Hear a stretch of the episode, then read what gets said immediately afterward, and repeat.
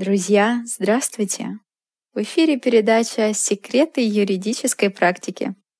Меня зовут Яна Польская, юрист-аналитик юридической фирмы «Ветров» и партнеры. Когда речь заходит о договорах, то одним из частых вопросов является возможность оспорить их в судебном порядке. Есть мнение, что оспорить можно любой договор, если при этом под этим понимать просто формальную подачу документа под названием «иск в суд», то да.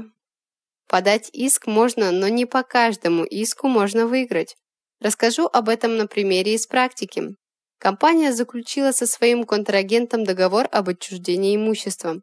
Стоимость имущества была в десятки раз меньше рыночной ее стоимости. Спустя какое-то время после отчуждения имущества компания-продавец была продана другому физическому лицу. Это физическое лицо, обнаружив такую сделку, инициировало обращение в суд с иском о признании сделки недействительной. В качестве обоснования он привел статью 10 Гражданского кодекса, которая указывала, что не допускает недобросовестность поведения участников оборота.